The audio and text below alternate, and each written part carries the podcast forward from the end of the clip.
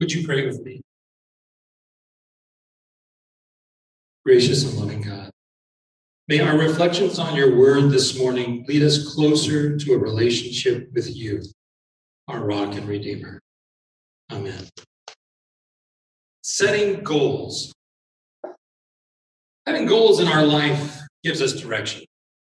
Without goals, we tend to aimlessly meander through our day, missing valuable opportunities to live into the possibilities that can lead us toward those visions of what we think makes for us a satisfying life. Often it's when a significant period of time has passed that we look back on that precious resource and reconsider how we want to spend the future time that we have left. Of course, it all starts with a vision. We must first use our imagination to envision what we want in our life to be like and at some point in the future. And then we can start setting goals to make that vision a reality. We do this all the time in different areas of our life where we are serious about making a specific change. When we want to get healthier, we set exercise and diet goals so we can achieve a vision of strength and vitality. When we want a better financial situation, we might set goals for saving and investing. We set goals for sports and hobbies, career, and nearly every other aspect of our lives when we make a conscious decision to change our circumstance. As time progresses and we gain a better understanding of ourselves and the world around us, we may decide to change our goals Sometimes this happens when our personal preference change, but sometimes it happens when we gain a better understanding of what is possible. A good example of this is the goal of running a mile in less than four minutes. Many thought it was physically impossible for a human being to run a mile in less than four minutes. But Roger Bannister, who had set a goal for himself to break this barrier, ran a mile in three minutes, 59.4 seconds on May 6, 1954, the first person to do that. Since then, roughly 1,400 other people have run a mile in less than four minutes. And the current record is three minutes and 43 seconds. Once people realized this goal was achievable, many made it their own personal challenge and were able to accomplish it. But first, we needed someone to step forward with a vision that being able to run about 15 miles an hour for a full mile was, was possible in order to break that barrier. When we look at our passage today, we can see how Paul's letter to the Ephesians creates a new vision for us. Actually, many scholars think this letter was written not specifically to the church in Ephesus, but to a group of churches in and around the region of Ephesus. Unlike most other letters from Paul that address specific problems within a community, this letter, as Pastor John pointed out, was intended to promote the general idea of the universal church and give guidance for how to live as the body of Christ by being grounded in the love of Christ. The hope and prayer in this letter is that the followers of Christ will be given a spirit of revelation and wisdom as they grow in their understanding of God. In the first chapter, verses 17 through 19, we read, I pray that the God of our Lord Jesus Christ, the Father of glory, may give you a spirit of wisdom and revelation as you come to know him, so that with your eye, the eyes of your heart enlightened, you may know what is the hope to which he has called you, what are the riches of his glorious inheritance among the saints, and what is the immeasurable greatness of his power for us who believe, according to the working of his great power.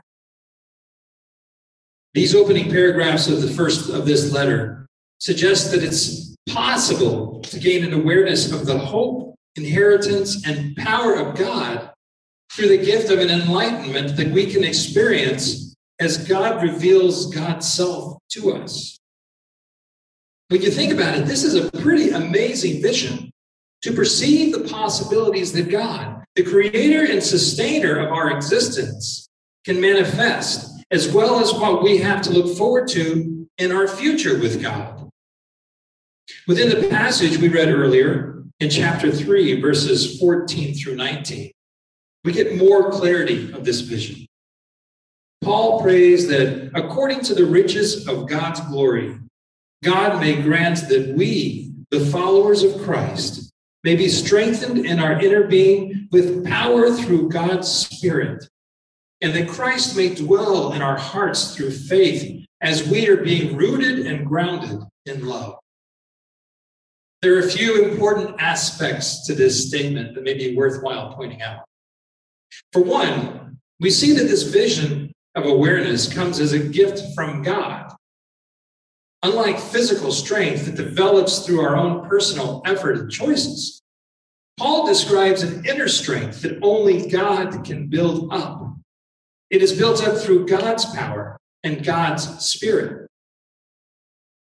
Another important point is how Christ comes to dwell in our hearts.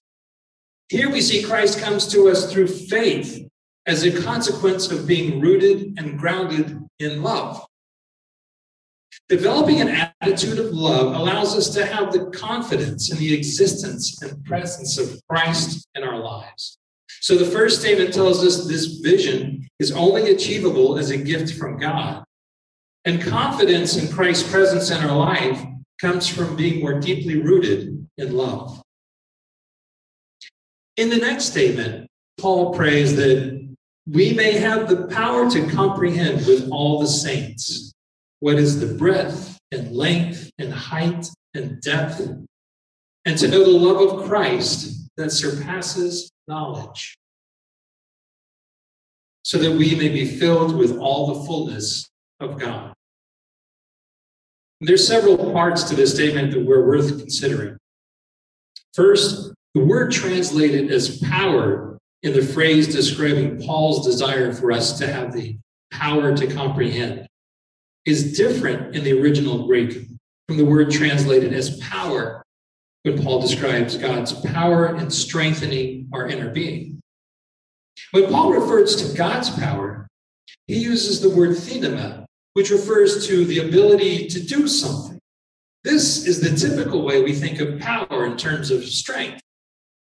In the second phrase, where Paul describes his desire for us to have the power to comprehend, he uses the word exeschisete, which implies more of an ability to experience something.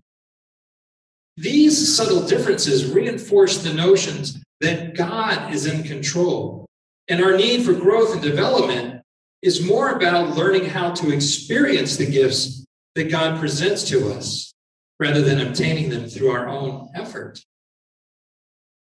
The next part of Paul's vision statement is one of the kind of those circular mystical assertions that's very difficult to understand.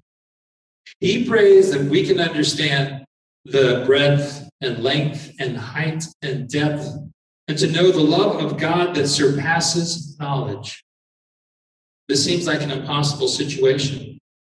First, there is the open ended reference to understanding the breadth and length and width and height and depth which seems to imply completely understanding everything.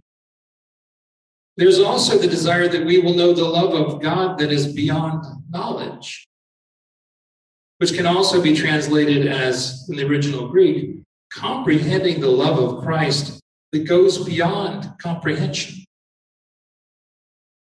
These are thought provoking statements that merit reflection. I think these statements refer to a difference between mentally knowing something and spiritually knowing something. It's clearly impossible to have a complete mental understanding of the entire universe. And it's probably impossible to have a full, concrete understanding of love. How would we explain the breadth and height and length and depth of love? Paul's vision for the church is a vision of spiritual maturity that does not have a direct correlation to our physical experiences and understandings. I think Paul is trying to convey the understanding of something that goes beyond the possibility of logical comprehension and essentially requires an illogical description. He forces the listener to step outside the bounds of rational thought, to consider something that may not have a rational explanation. Now, our tendency to rely on rational explanation for our day to day experience has many of us averse to those things in our lives that we cannot be that cannot be logically explained. In the distant past, there were many daily experiences that were thought to have occurred because of supernatural forces that were discovered to have perfectly logical explanations later. Phenomena like the movement of the stars and planets, weather patterns, and certain illnesses were not well understood, so it was presumed that divine beings were causing the observed effects. Of course, today, these types of daily experiences have been proven by science to be based on the laws of physics. But there are still events and observations that cannot be logically explained, which leaves open the possibility to divine interaction. But the common expectation today is that there is a logical reason for everything we don't fully understand that is simply waiting to be discovered. Now, despite this preference for logical explanations in our society today, there's an increasing acceptance of the notion of spirituality. According to the Pew Research Center, this is a nonpartisan social research group, the percentage of Americans who felt a deep sense of spiritual peace and well being at least once a week increased from 52% to 59% from 2007 to 2014. This growing acceptance of spirituality stems from personal experiences, which could be thought of as empirical data, a legitimate source of information of the scientific process.